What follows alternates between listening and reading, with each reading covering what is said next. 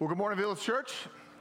I'm Matt. I'm one of the pastors here at the Village. I'm glad to be with you this morning. Uh, if you're new with us, we're actually starting a brand new sermon series uh, for this fall this morning, and the series is called Big Questions. Big questions, and we're going to be asking big questions about God and faith and the Bible. And we're doing this in conjunction with uh, sort of a big project we got going, a big sort of initiative we got going, partnership with Search Ministries. And we're doing Search Ministries Open Forum series on Sunday nights. And if you think about Search Ministries, you can think about um, sort of a, a, dinner party with a purpose, actually, a really nice dinner party with a purpose. Tonight will be night two. Uh, it's being held at Aliso Viejo Country Club, and it is catered well. And our aim is to serve people well with good food and good things and to enjoy time being together and talking about the biggest questions that there are about God and about faith and about the Bible.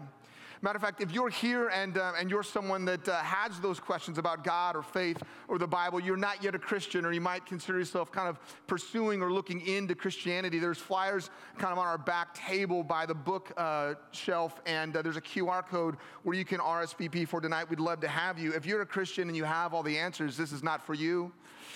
There's actually not an evening where you can just get a bunch of free food and then it's like say what you want about the questions. It is actually a night um, for other people to get uh, a lot of really great things and enjoy a bunch of great things and to have their big questions asked and to talk about them together. And I got to tell you, um, for a guy like me, last week was wonderful and it was wonderfully frustrating because I think there are really good answers to some of our questions, but that's not particularly what tonight is for. It's an opportunity for you to talk about your questions, not just to get all the answers right away. And if that piques your curiosity and you have those questions again, we would love to have you. But for this morning, over these next seven weeks, what we're doing is we're going to try our best to answer some of these questions in part. And so the idea is to take seven of the most popular questions that are asked at a Search Open Forum series on a Sunday evening kind of venue and bring those to Sunday morning. And so, over the next seven weeks, we're going to talk about seven of the most common questions that people that have questions about God and faith and the Bible ask in these open forum series as, they, as they've been done historically over the years. And as we do that, we're going to ground ourselves in a particular passage of Scripture. So this morning you heard read Psalm 19, and this morning Psalm 19 is going to be kind of a, a springboard or a home base for us. We're going to ground ourselves there in the Bible. We're going to come back to there over and over again but it will be kind of a springboard to answer some of these questions. And you'll see that happening each week as these sort of questions progress, the topics come up. So we're going to have big questions. And this morning, our aim is to, in part, try to answer one of those big questions, one of the first big questions. But as we think about big questions, we're also going to address some, some big lies. Because there are some big lies about God and the nature of God and the nature of faith and the Bible and we've believed them in part. Many people have believed them because we are surrounded by so many lies. The world lies to us, our flesh lies to us, our enemy lies to us. The world is propagating lies all the time. We are surrounded by lies. We kind of swim in a pool of lies. Isn't that a beautiful thought this morning? Swimming in a pool of lies. There are so many things that are not true that are propagated and they're, they're, they're whispered or they're shouted to us day in and day out. The world lies to us. Our flesh lies to us. Our flesh lies to us to keep us comfortable, to keep us autonomous, to keep us feeling good. You know, when I'm when I'm on burpee number 19 out of 20, my flesh is always telling me it's enough, right? You don't need one more. Our flesh is always telling us stay comfortable, feel good, keep your autonomy. You're fine just the way you are. You don't have to worry about these big questions. And well, and our enemy, the devil, lies to us. Jesus said he is a liar and he is the father of lies. And many of these lies can be subtle, and we can find ourselves subtly influenced by them or subtly believing them in one way, shape, or form. And so every week we're going to address some of these big lies. It's been that way from the beginning. If you know the Bible, you know that in Genesis chapter 3, um, the Bible records um, the serpent coming to the, the, the woman and to Adam and Eve. Adam is present. And the serpent says to her, You will not surely die. God has told them, You can't eat of this fruit that's in the garden, or you will surely die. The enemy says, No, you will not surely die. For God knows when you eat of it, your eyes will be open, and you'll be like God, knowing good and evil. And how subtle. The lie is that you will not surely die. They would surely die. For God knows that when you eat of it, your eyes will be opened and you'll be like God. It, it's a lie, it's a subtle one. They're already created in the image and likeness of God. Genesis has already told us that in chapter 1 and chapter 2. Knowing good and evil. They will know actually good and evil after this in a way they hadn't before. The lies are subtle. There's big questions and they're big lies that can kind of feel like little ones sometimes. But the hope is that there are actually bigger answers. So, in the midst of every big question we might have, there are some big lies that underline it. We'll address some of those, but more importantly, we're going to look at the bigger answers that the Bible gives us about these things. So, the first big question that we're going to address this morning is sort of starting where we would start as a Christians is with the Bible. Should the Bible really be trusted? Should the Bible really be trusted? It's a question that a lot of people are asking today. Google that when you get home and see how many pages of answers come up. Spoiler alert, don't trust them all, okay? we'll give you some good resources. But as Christians, we believe that the Bible should be trusted in everything and for everything. If you're a Christian, you know that the Bible says that all scripture is breathed out by God and it is profitable for teaching, for reproof, for correction, for training in righteousness. That the man or woman of God, that the Christian might be might be complete, equipped for every good work. And as Christians, we believe this by faith, but it's not a faith that's solely or mainly based on feelings. Like we just feel good when we read the Bible, or we just feel like it's right, or we feel like it's true. We, we have a faith that's grounded mostly and mainly in, in facts that are tangible and that can be trusted. And so this morning we're going to talk about some of those facts, beginning with the Bible. Should the Bible really be trusted? And in my mind, there are a lot of questions that underlie this question, right? That's a big question.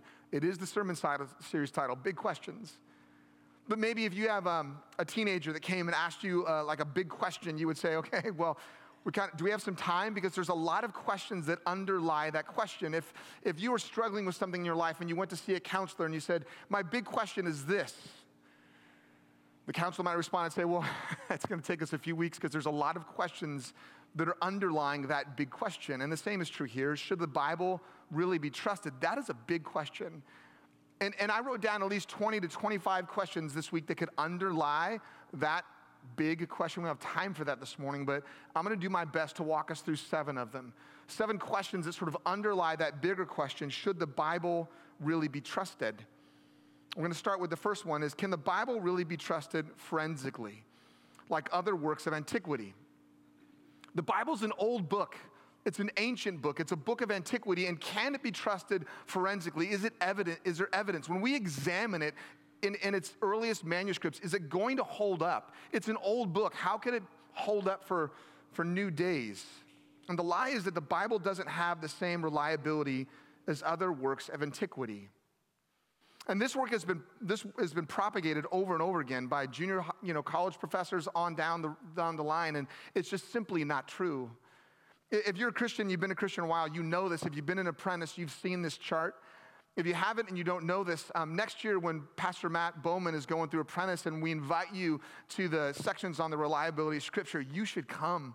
It's, it's, it's two weeks. It's, it's you know 90 minutes twice a week or twice uh, twice in a row on on this topic the reliability of scripture i only have a few minutes here this morning but you'll see this chart that actually looks at the bible and compares it to other works of antiquity like forensically how does it measure up we'll look at things like homer and the iliad maybe you've read that or portions of it between the date it's written and its earliest copies we've got 500 years 643 copies that seems like a lot but then we go to Julius Caesar. We've got a thousand years between when it was written and the earliest copies. We only have 10 of those. Tacitus, we've got 100. You know, it's uh, again a thousand year difference, and we've got 20 copies. Plato, probably heard of him, right? We've got 1,200 years and 250 copies. But when we look at the New Testament, it just dwarfs all of that. Less than 100 years from the date it was written and the earliest copies, we have 5,600 manuscripts. That's just the Greek ones.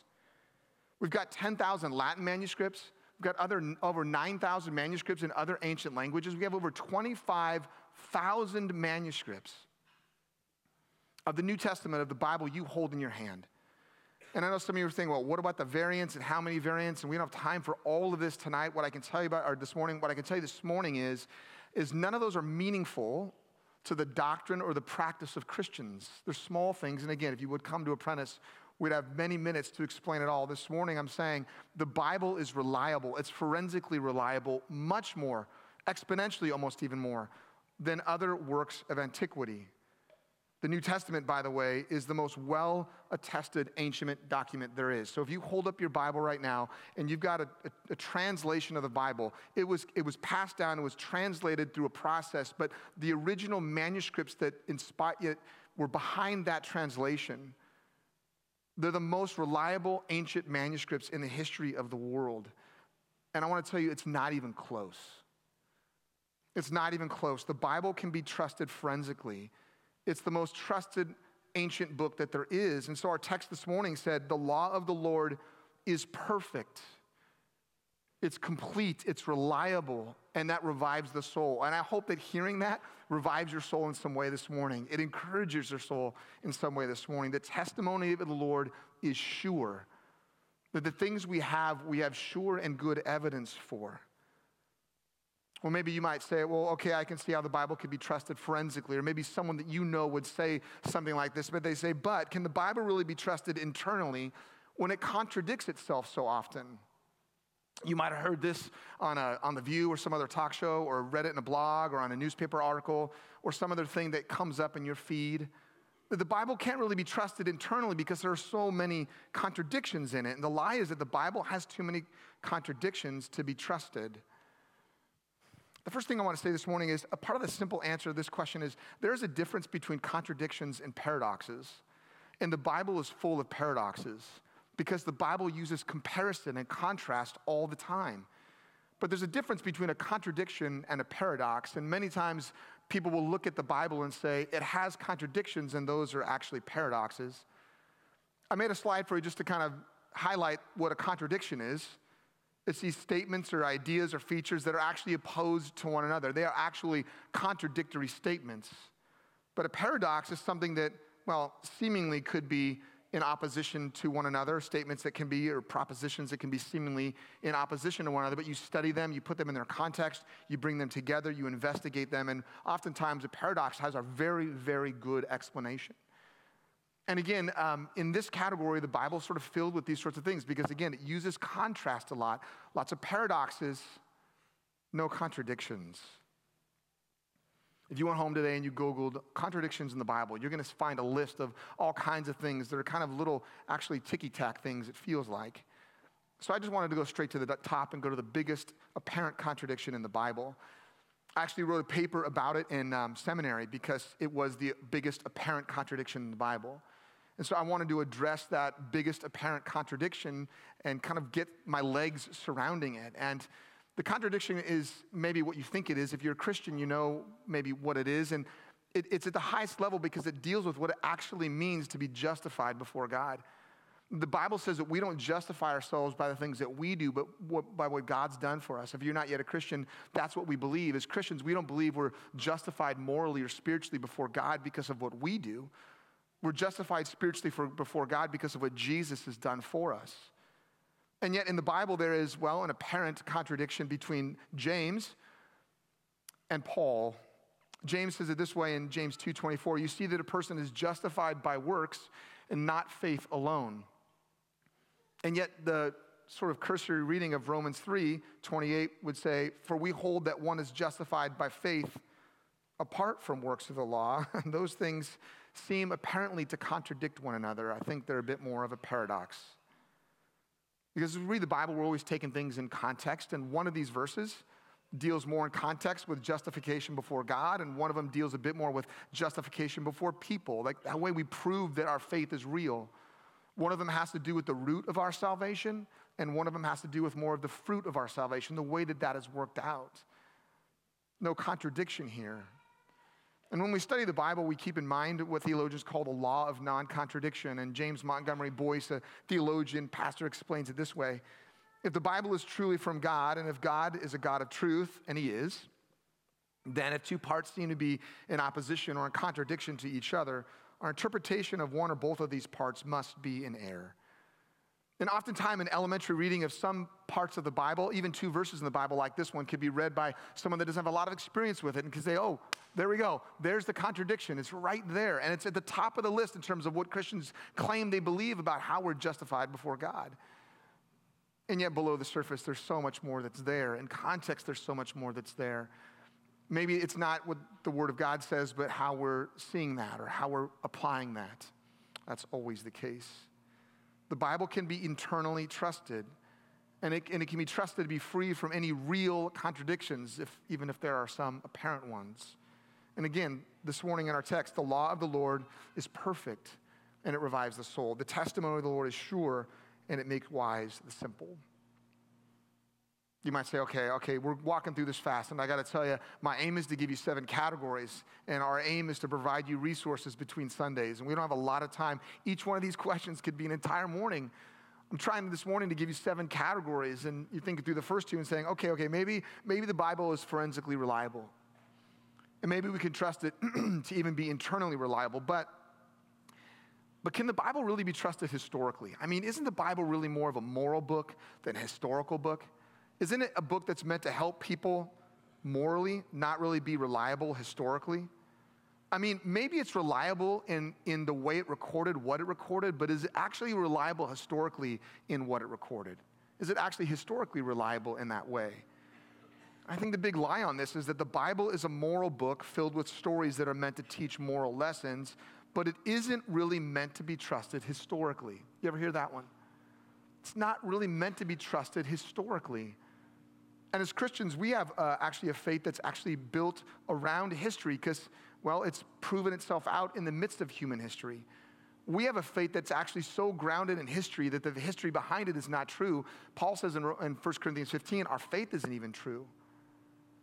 The Bible is trusted historically. Matter of fact, two of the greatest 20th century archaeologists, you could call an archaeologist a scientific historian, one of them is a name that will ring familiar to many of you, William Albright, and there are many, many others that claim that the Bible is actually the most accurate source to document human history.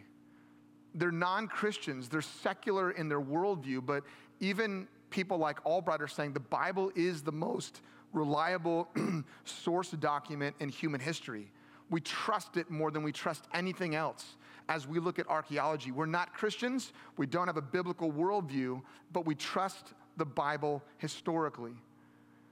And again, if you go home this morning, you can Google the top 10 historical finds of 2022, the top 10 historical finds of 2021, the top 10 historical geographical finds of 2020, and go on 19 and 18 and on down the line. It will blow your mind to find that every year we're finding more and more evidence that the Bible is historically true the way it says it is, that archaeologists are using the Bible to find things in history all the time, so much so that there are top 10 lists that will blow your mind if you read through them. The most popular one is, is an old one you've probably heard before, but I bring it up this morning because it is kind of the most popular one, and it actually is very important. You probably heard the discovery of the Pilate stone back in 1960, 1961. I believe it was in um, um, Caesarea Maritime, Caesarea. There was an archaeologist um, who discovered this stone, and um, the stone was actually used as a step in a small staircase. Sometimes when um, things would be destroyed in, in, human history, right, like in the midst of uh, different eras of history, they, they would take resources and put them elsewhere. And this was a stone that wasn't meant to be a step, but it was a step in a little stairwell. And archaeologists discovered it and uncovered it and dusted it off and used all their processes. And when they did, they discovered that it was, a process, uh, it was a stone that highlighted Pontius Pilate. And if you look at it here, you can see the first, the second, the third, and the fourth lines. And the first line of the writing is the name of the temple Tiberium, named after the emperor Tiberius. Line two gives the name of who it was dedicated to, Pontius Pilate. The third gives his title prefect of Judea, and the fourth line is not readable. Many historians think it's likely um, indicating that he dedicated this temple. But for a long time, historians said, like, well, the New Testament can't be trusted because we don't even know that Pontius Pilate existed. There wasn't any role called the, the, the, the, prefect of this area. And then lo and behold, we find in a small stairwell somewhere that actually there was a man named Pontius Pilate. And actually, he was the prefect of this area. And actually, he did dedicate this temple. And I could go on and on all morning about all the archaeological finds, this one, one of the most popular. But what I will say for the moment, too, is that there's a difference between human history and redemptive history. And if you love history, some of you are like history buffs. Langdon's not here this morning. He's a history buff. If you're a history buff, connect to Pastor Mike. Right? Some of you are history buffs. You love history. And what I want to say to you is that the Bible isn't concerned necessarily with all of history. The Bible's not even necessarily concerned with all of Middle Eastern history. What the Bible is mainly concerned with is redemptive history. It's mainly concerned with God's work in human history to redeem men and women and to invite them to Himself. But as the Bible does this, it's actually 100% accurate in all of the history that it does record. Again, so much so that the leading archaeologists are saying, we're not Christians, we don't have a Christian worldview, but we love the Bible because it helps us to find really cool stuff. The Bible is very trusted historically in all of the history that it records. Again, the law of the Lord is perfect, and the testimony of the Lord is sure. And say, okay, well, maybe the Bible can be trusted forensically. Maybe it can be trusted internally. Maybe there's not a bunch of contradictions. Maybe there's more paradoxes. Maybe the Bible can be trusted historically. That's pretty cool. I didn't know that actually secular non Christian archaeologists use it to find all kinds of cool stuff. I want to look that up. That's pretty neat. But but can the Bible really be trusted scientifically, right? Come on. I mean, we're supposed to trust the science, right? Had to do a little COVID throwback, sorry. We're supposed to trust the science. So, how can we trust the Bible if it's not scientific? Like, I trust scientific things. So, how can we trust the Bible? It's not really scientific. And the big lie here is that the Bible is more anti science than pro science. I think the big lie is that the Bible can't be validated by science to that, firstly, I would simply say literary forensics, what we talked about firstly this morning, that actually is a science. And hermeneutics and textual criticism, which we talked about just a few minutes ago, that actually is a science. And archaeology um, that validates history, that's actually a science. This is all kinds of science that actually validates the Bible.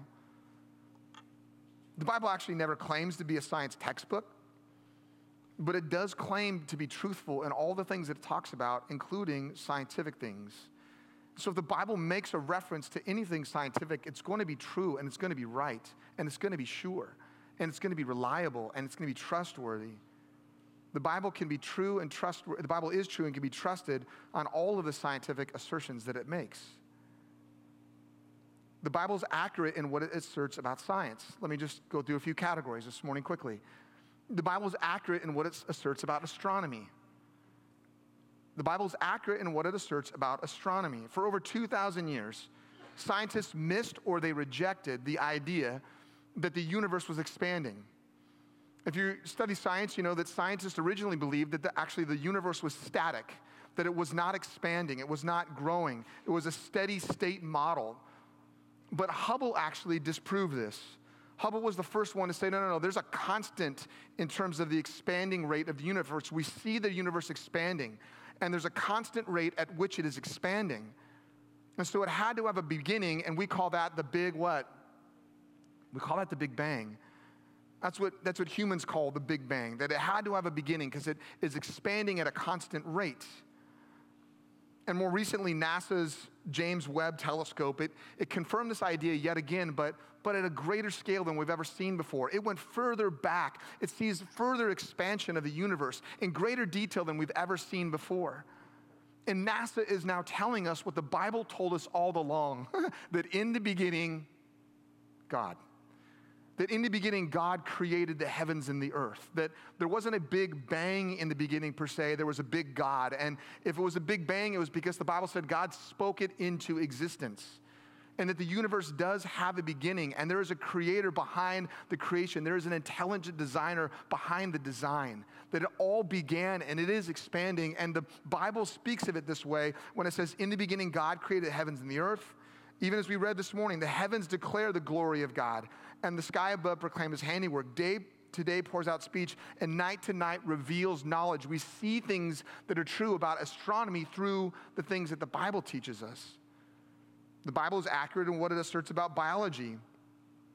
19th century biologists argued that, that animals evolved from actually very different animal forms. But the Bible says that that's not true. In Genesis 1:24, the Bible says, "Let the earth bring forth living creatures." God said, "According to their kinds, livestock, creeping things, even beasts of the field, according to their kinds." And it was so. God, from the beginning, inspired the Bible to be written in such a way that it was accurate biologically, that we know animals produce, animals reproduce rather, after their own kind. The Bible's been telling us that for a very long time. The Bible is, is accurate in what it asserts about biology, the Bible's accurate in what it asserts about anthropology, about us as people. Again, 19th century anthropologists believed that the different races descended from different places. The Bible claims that all humans descended from one man and from one woman that there is only one human race. And come to find out that at the end of the day, that is true. God blessed him and said, Be fruitful and multiply, fill the earth and subdue it. That all of the, the people on the earth, they, they came from one man and one woman. There's one united human race. He made from one man every nation of mankind to live on the face of the earth. That's what Paul says in Acts 17. And the Bible is even accurate in terms of what it says about geology. And I just want to give you, you know, youth group students a little, I want to do you a favor this morning and just tell you if you're looking for a really easy elective to take, just sign up for geology, right? Is that true? You sign up for geology. If you need a really easy science elective, just sign up for geology. But geology actually is a science. And the Bible is accurate about what it says about it. Again, 19th century geologists argued that the rock layers that we have and the sediments and the fossils that are in them, that they they actually got, got placed there at, at a very slow rate. That the sediment was deposited very, very slowly. There wasn't some big cataclysmic sort of idea or um, incident, rather, that, that caused that. But today, geology, geology confirms that no, that didn't happen slowly. It happened actually very fast. It was deposited kind of catastrophically. And the fossils that are in those sediments were, were, were, were placed there in, in seconds or minutes. And the Bible calls this the flood. you know, when the Bible records the flood, it says that all the fountains of the great deep burst forth. We know that there is so much water underneath the surface of the earth, it's not even funny and the windows of the heavens were open and rain fell upon all the earth. And as Christians, we look at places like the Grand Canyon or the great fissures that are over the deepest parts of the ocean as just kind of evidence that, yeah, that's what happened. It all, water burst up from the, the beneath, water rained down from above, and, and in the matter of minutes and, and hours, these things happen, not in seconds, not over long, extended periods of time. The Bible can be trusted scientifically in the scientific things that it references and in the way science can be applied to it.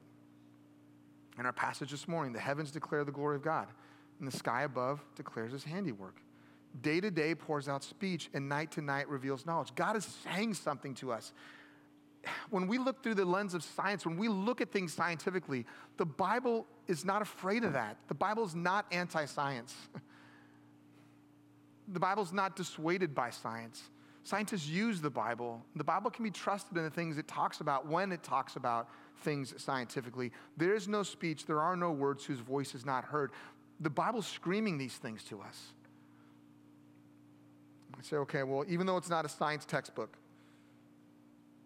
it can still be trusted scientifically about what it asserts about science. Okay, okay, I get it. But isn't it really more of a moral book anyway? I mean, can the Bible really be trusted morally? When it's been used for moral evil. I mean, and you might talk to a friend who, who goes down this line of reasoning, and maybe this is a line of reasoning in your own mind. And as pastors, we're not so, no, not so naive as, as to believe that there aren't people and partners or tenders in our church that even have some of these same questions like is the Bible forensically reliable? Is it internally reliable? Are there errors in it? Is it historically reliable? Is it scientifically reliable?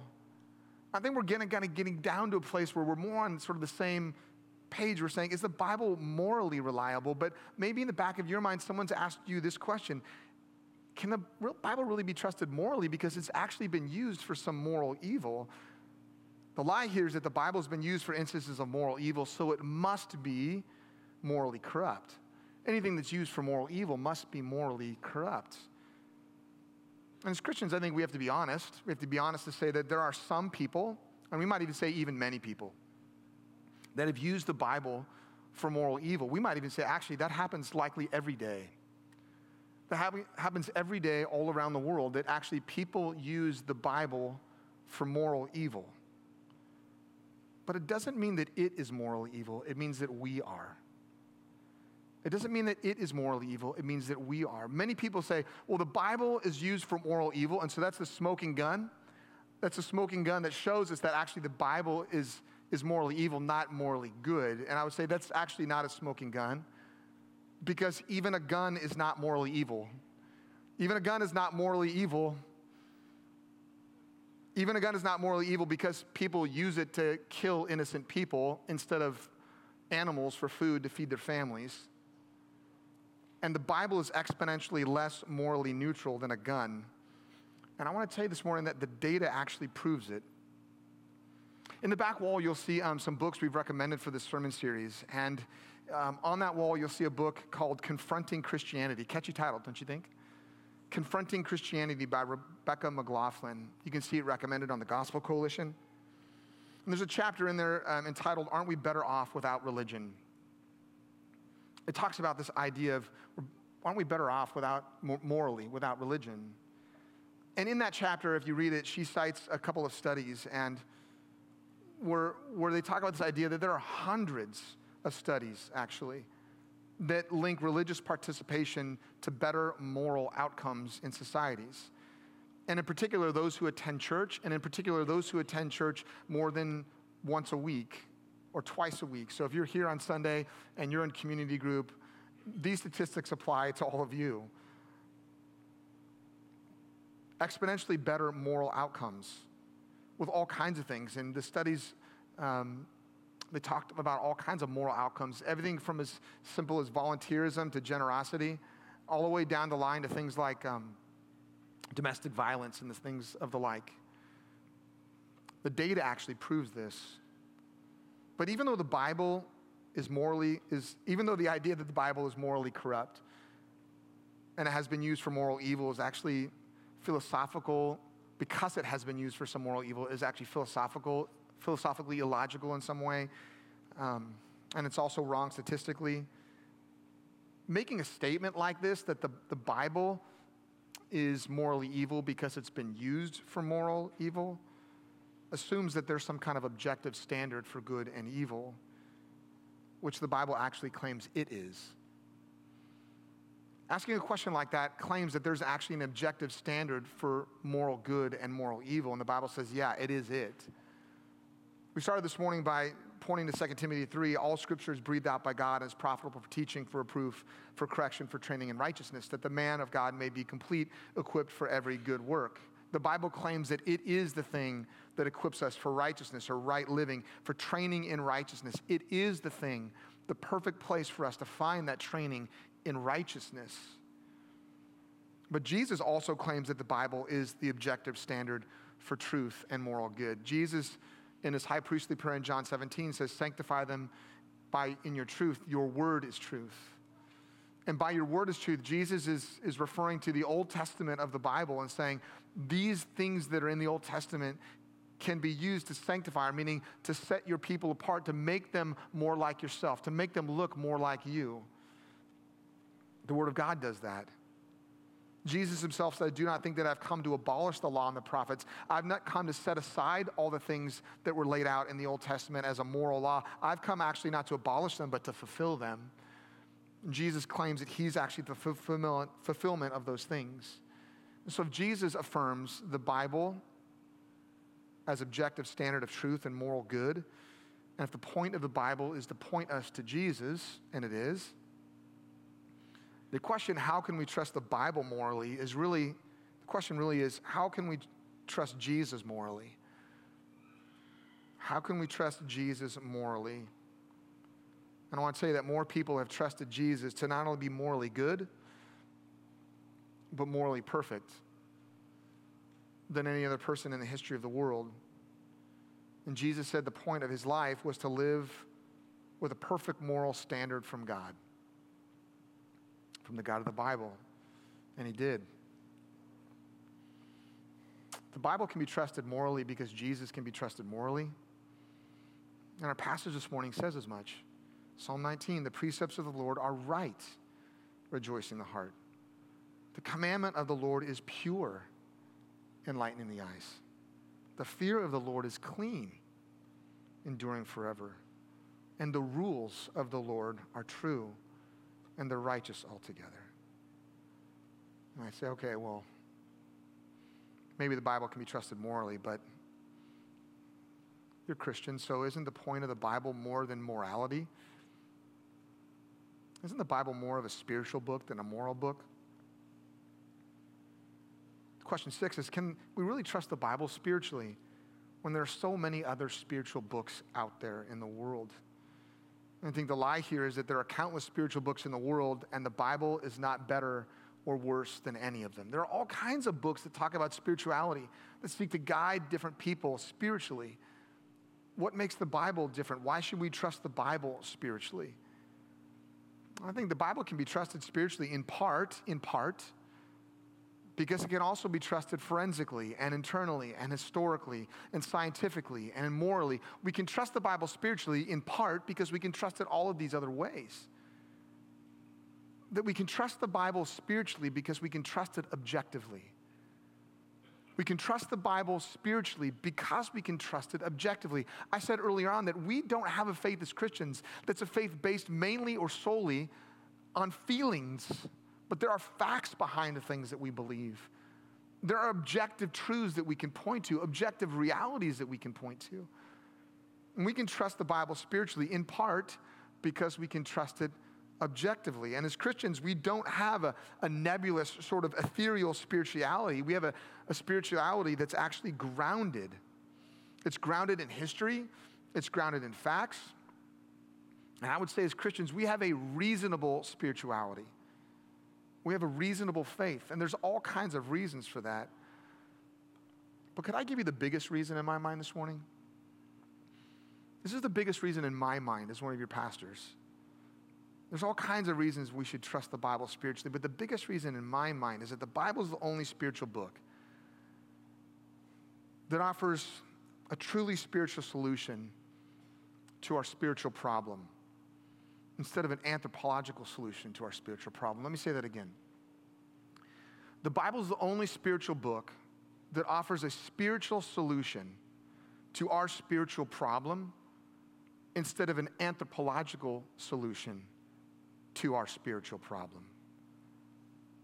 Maybe to say it more simply, I would say it this way The Bible is the only spiritual book that claims we can't and don't solve our spiritual problem ourselves, but that God has solved it for us. And if you're not yet a Christian, I want you to know that that, I believe, is the main reason that we believe we can trust the Bible spiritually. It is the only quote unquote spiritual book that claims that we as people can't and we don't solve our spiritual problem ourselves, but that God has solved it for us. And this is what Christians believe that we were created in the image and likeness of God. We referenced that back in Genesis. That we were created in his image likeness with dignity and value and worth, but we rebelled against God. We sinned against God, and sin came into the world and it broke our relationship with God and one another. And now we're separated from God, from a holy God. And sin ruins our life and our relationship with God, and it ruins our life and our relationship with another, and it breaks all the systems and the structures in the world. But the Bible teaches that God wasn't content to leave us that way in that spiritual separation from God. That is the problem. But that God would come to us in the person of Jesus Christ. That God actually entered human history. As Christians, we have to believe it's historical because we believe that God entered human history in the person of Jesus Christ and that Jesus lived a perfectly sinless life before God on our behalf. Sin, the thing that separated us from God, Jesus never sinned. He lived a perfectly sinless life before God on our behalf. And then he died on the cross and in our place and for our sins. He actually took the penalty for sin that we deserve on himself. And he rose from death to give us a life we can never have otherwise, a life that's free and forgiven. Jesus proved through his resurrection who, that he was who he said he was, that God actually came in human flesh to solve a spiritual problem that we could never solve ourselves. Only the Bible teaches that. I believe that's why, as Christians, we believe that we can trust the Bible spiritually. The Bible and only the Bible, I believe, for this reason, can be trusted spiritually because it's the only professing spiritual book that offers a spiritual, and again, not an anthropological, not a humanistic, not a religious answer to our greatest spiritual problem. And our text this morning actually highlights that. Psalm 19. Who can discern his heirs? We have heirs, don't we? Oh, we have a lot of them. What do you do with them? Declare me innocent from hidden faults. We need God to declare us innocent. Keep back your servant also from presumptuous sins. We get mixed up in presumptuous sins all the time, don't we? Let not them have dominion over me. I don't want to be bound by those things. Then I shall be blameless and innocent of great transgression. Only God can cover our sins, and we need Him to cover our sins. Only He can declare us innocent. Only He can solve our spiritual problem, and He did in and through the person and the work of Jesus. Last question this morning. Okay, okay even if even if that's true is that true for me? Like can, can i can i trust the bible personally? Like is it really for me? I think the lie here this morning is that the bible is good for some people but not for all people.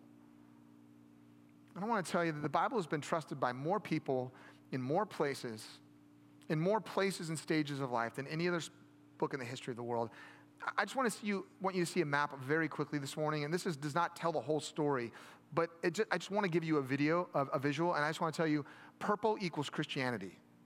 Okay? Just quite simply, purple equals Christianity. Like in terms of the world religions and where they are, every other world religion is sort of, sort of, for the most part, placed in a geographical location, but not Christianity.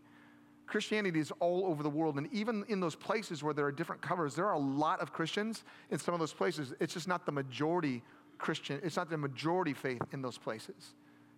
But I just want you to see that, the Christianity is, is for all kinds of people in all kinds of places, in all kinds of cultures that have all different color skins and speak different languages and have different cultural customs and things that they do. You might say, okay, I get it, but where am I? Like, if you were to zoom in on that map and go to North America and we get Baja and California and we kind of keep zooming in, and as you zoom in and zoom in, at some point, like I'm the, this little tiny pin. Where am I? I want to say, God sees you in the midst of all the purple sea there. And if you're a Christian this morning, I just want to ask you have you found that you can trust the Bible personally? Like, if you're asking, where am I? Have you found that you can actually trust this? That you can actually trust that all scripture is breathed out by God because you have seen it to be profitable for teaching and for reproof and for correction and for training in righteousness in your life? If you're a Christian this morning, haven't you found what the psalmist found in Psalm 19? That the Bible is more to be desired than gold, even much fine gold that it's sweeter than honey and dripping from the honeycomb. By them your servant is warned. Haven't you found that in keeping them there's great reward? That as you obey and follow the Bible, haven't you found that life is better, your marriage is better, your relationships are better, your work is more fruitful, productive? Haven't you found that you're a better neighbor, you're a better citizen? Haven't you found that everything just goes well when you obey the Bible? If you're not yet a Christian this morning, you might be thinking, well, I don't know how I could do that you guys seem like maybe you're moral people and I'm like a very immoral person. I want to tell you that's not true at all. The Bible is more than a moral book because we are all we all fail morally. It's a spiritual book it's a spiritual problem, not a moral problem. We're all immoral. Jesus is the only one who's moral and perfectly moral. If you're not yet a Christian this morning, I want you to know that in Romans chapter 10 it says this, and this applies to you. Because if you confess with your mouth that Jesus is Lord and believe in your heart that God raised him from the dead, you'll be saved. For with the heart one believes and is justified, and with the mouth one confesses and is saved. For scripture says, everyone who believes in, the, in him will not be put to shame. For there's no distinction between Jew or Greek. It doesn't matter where you came from, what your background is.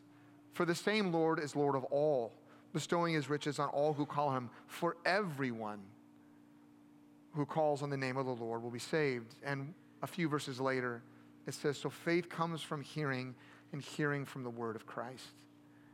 If you're not yet a Christian this morning and and you haven't placed your faith and your hope and your trust in Jesus, but you're hearing the Word of God, you're hearing these scriptures, you're hearing these things this morning, and you sense God's drawing you to Himself so that you too believe, you can believe this morning. Anyone, anyone all over the world, millions, tens of millions of people all over the world. And that can be true for you this morning as well. The Bible can be trusted personally, and Jesus can be trusted personally by anyone. And that's why the Psalm 19 ends with these words Let the words of my mouth and the meditations of my heart be acceptable in your sight. O Lord, my rock and my redeemer. Is for you. The word of God is for you. And he is for you. Jesus is for you. And that's the good news this morning is that we can trust the Bible because we can trust Jesus because of the life and the death and the resurrection of Jesus. And I hope this morning you see at least seven reasons why you can trust the Bible. I'm telling you, there's 20 more. There's more than that. These are the ones that I could share this morning. I hope they're an encouragement to you. I hope they do help to revive your soul in some way this morning. Would you pray with me?